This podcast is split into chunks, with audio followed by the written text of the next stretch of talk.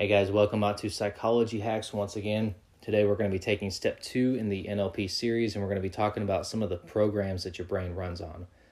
Now, I'm not an NLP trainer or certified or anything like that. I just have a passion for doing research into psychology and applying what I find in order to improve my life. And after doing this for a couple years, I, want to take the time to teach other people some of the things that have helped me. I just love understanding the brain, how to maximize its potential and uh, like I said, I've been doing this for a couple years and I've had just massive results in my life. So I wanted to start giving back a little bit. I want to start teaching other people. And NLP is one of the ways that I've done it. Uh, it's not the only one, but it, it is it is a big one. A lot of what I talk about here, um, I've used for a couple of years. It's had a really powerful impact on the way that I live and work. And I get really tired of the the podcast, the shows, the books that they, they just teach like the vague theory, you know, like, and it's basically useless outside of a classroom. It's good if you're trying to pass a test, but it doesn't actually help you in the real world. So that's what I'm trying to do different here. And this podcast is explain it in a way that's applicable. And so I make it my mission to find what works, test it, and then present it back here, guys.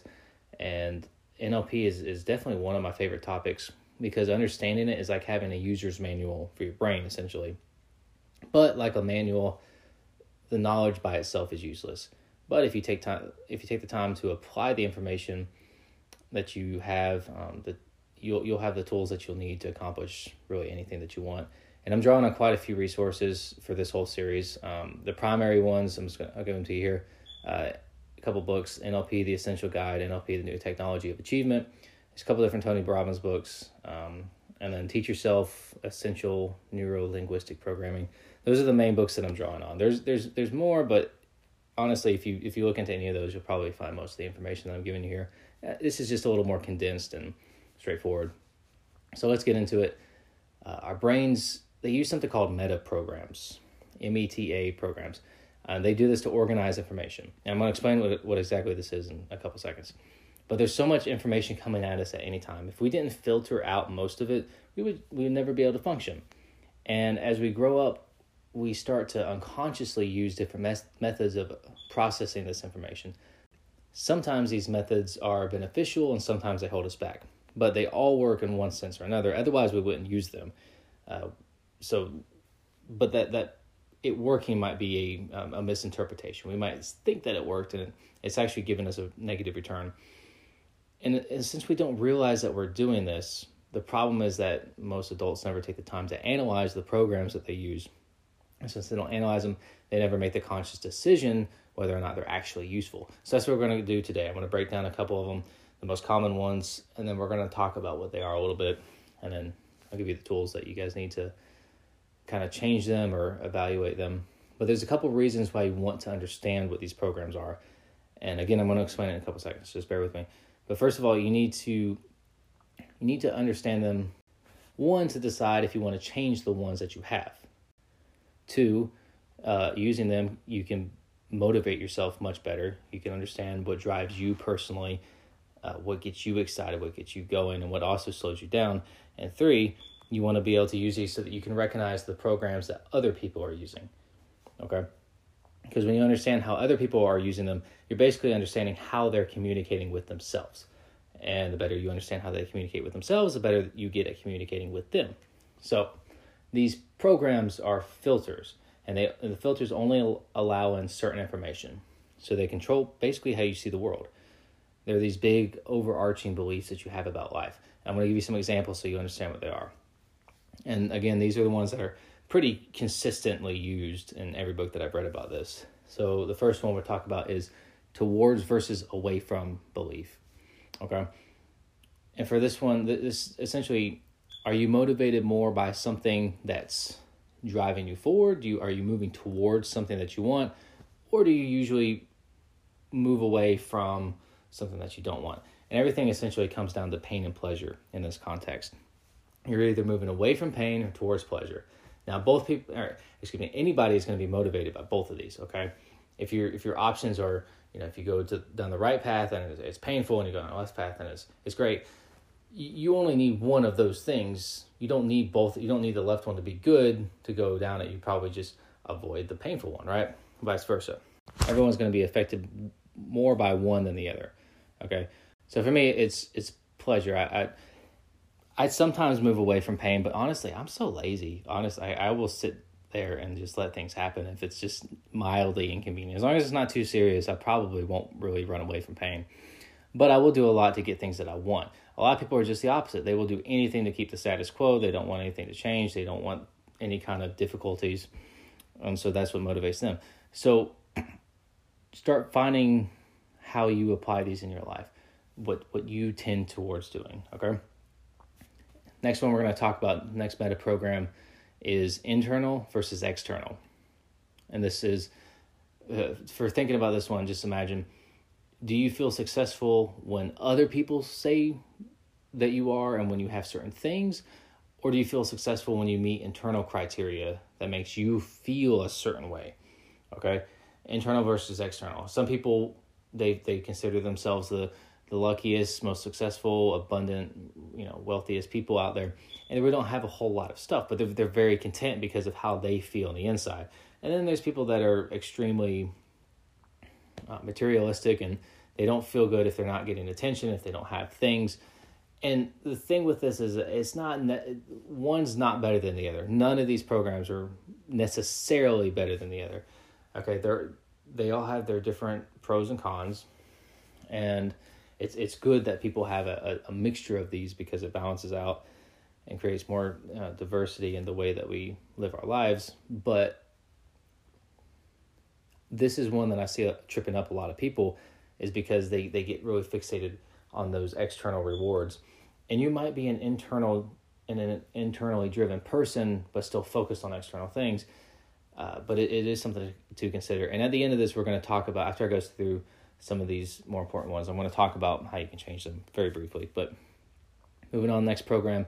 Again as you're listening to this try to figure out which one applies to you. And if you if you don't know right off the bat that's totally fine but you should definitely take the time to figure this out because these programs this is how you see the world this is how you're going to interpret information. So, moving back to um, the the internal versus external thing, if I am surrounded by all sorts of um, things that people will tell me I should have if I'm successful, but I don't feel successful, that's going to create a huge conflict in me.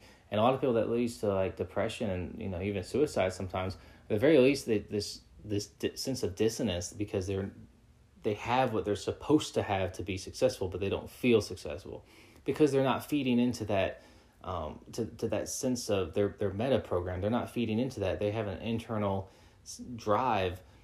And since they're not feeding that, they're not giving it what it needs, they don't feel fulfilled. And so it's very important to understand it might not seem like this is a big deal, but the, these programs, they really shape the direction that you take. Somebody who is, you know, towards uh, towards from personality versus away from it's going to make totally different decisions when it comes down to um, say a career choice you know if they're, if they're looking ahead at the, the possibilities versus they're looking ahead at you know all the, the pain that's going to come from it it's extremely important to understand why because just because you feel this way just because you believe this way does not mean that it's the most effective solution at the time it doesn't mean that just because you're looking at it and think, oh wow, like this is I'm moving towards something I really want. You're looking at something and realizing, hey, this is really gonna suck if I don't do this, or if I do do this, I don't want to do it because you, you and you move away from that pain. When in reality, moving through that pain is actually very beneficial because you, you need to push through it because there's something good on the other side that's going to make you much better off. And again, it, it, it's not that you have to completely change that about yourself but it is important to be able to understand that hey this is just a belief that i have this isn't necessarily true so we're moving on where are we at self self self versus other um, and this is pretty straightforward. Are you typically centered on yourself you self-centered or are you focused on pleasing others?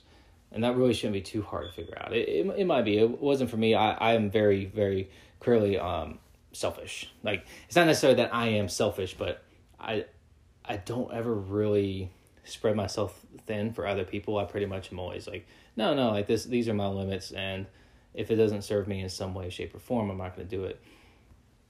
And I mean, it, it, it serving me might be in the sense of like, oh, I'm doing something nice for a friend. It doesn't mean I'm totally selfish. It just means that I don't really feel all that fulfilled doing things for other people, but I do feel very fulfilled when I take a lot of time for myself and do things that make me feel good. Some people are total opposites. Some people love to serve. And It just depends. Again, neither one is right or wrong. Next program is options versus procedures. And this is do you like having a lot of options? Um, or do you like having the tried and true procedures? And the way that I always look at this is do you like being are you more of an entrepreneur that like an inventor somebody that likes to go out and do new things and doesn't want to be limited? Or do you, you someone who's more of say an accountant you know? They know exactly what to do. It's the same thing every single time. You have these procedures that are very laid out. Again neither one's right or wrong. Pros and cons to each okay? Um, looking at another one general versus specific. Again big picture or details like what do you tend to focus on then the next one is matching versus mismatching. So do you look at the similarities and things or the differences and things?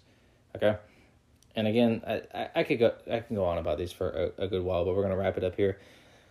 There's a lot more. Take the time to figure out which one of these you use. If any in particular stood out to you, just remember that. Like you don't have to listen to the whole episode again. But if you if you pick up two or three and you understand yourself better, like I mean that's that's it was worth listening to to the show. Also, again, these, these programs are completely malleable, they're changeable. If you realize that you're using one and it's not working for you, whether in general or just at a specific time, you can change it, okay? And they're actually probably going to change on their own anyway. They, they, they can change. It usually takes a, a long time and they just change slowly. Or it's some kind of dramatic event that just completely shakes your understanding of reality. And you're like, oh, wow, like, okay, I was wrong about everything I thought I knew. All right. So they, they they are learned behaviors, means that they can be unlearned. Disclaimer you want to be careful when you change anything this serious because this is literally the way that you view life. And changing something that big can have a lot of unforeseen consequences. They could be good or bad. But just, you know, take it with, you know, proceed with caution. If you realize that you are seeing the world in a very negative way, and then you have some evidence to believe that hey maybe i'm wrong about this and the world is actually not that bad of a place i'm focusing on the bad things well i mean yeah that's that's, that's a good time to change but if you also but if you're a, a detail oriented person and you want to change from that specific to a general kind of program and your whole career is built around something that's like very detailed um, maybe you're a lawyer or something like you have to look at those details and then you suddenly change how you view everything like no no i'm looking at the general stuff. Well you might also have to find a new job. You you might have to do something different if the, if you're drastically changing the way that your brain functions right? So just proceed with caution but absolutely if you think that something if you can change something for the better go do it by all means. And the episode the last episode that we did I talked about how to play with the submodalities of a memory, of a thought. Okay. And so all you're going to do to change these is to go think of a situation where one of them applies to you and start identifying those submodalities. Start figuring out how exactly um, is this making me feel? What, what qualities of this thought, this memory, um, stand out to me? And when I tweak them, how does it change? And then you just you basically just you, use the last episode. It was uh, NLP. I think it was intro to NLP. It was the first one that I did, and you just you're gonna use the same basic techniques, and you're gonna think of a situation where you would use the program, the meta program that you want, identify the submodalities, and then just switch them over from the ones that you have to the one that you want. So you imagine that situation where where you respond the way you do now and then all the things that really stand out to you, you turn those down. You turn you make that you know dimmer, further away from you, black and white, whatever whatever floats your boat. And then for the one that you do want, you start to raise that brightness. You start to make it louder, more present, more uh, stereo sound, like whatever. You, you just switch them out. Pretty simple. Play with it. Have fun with it. Be careful, but absolutely go improve yourselves. Thank you guys so much for listening. I will see you soon.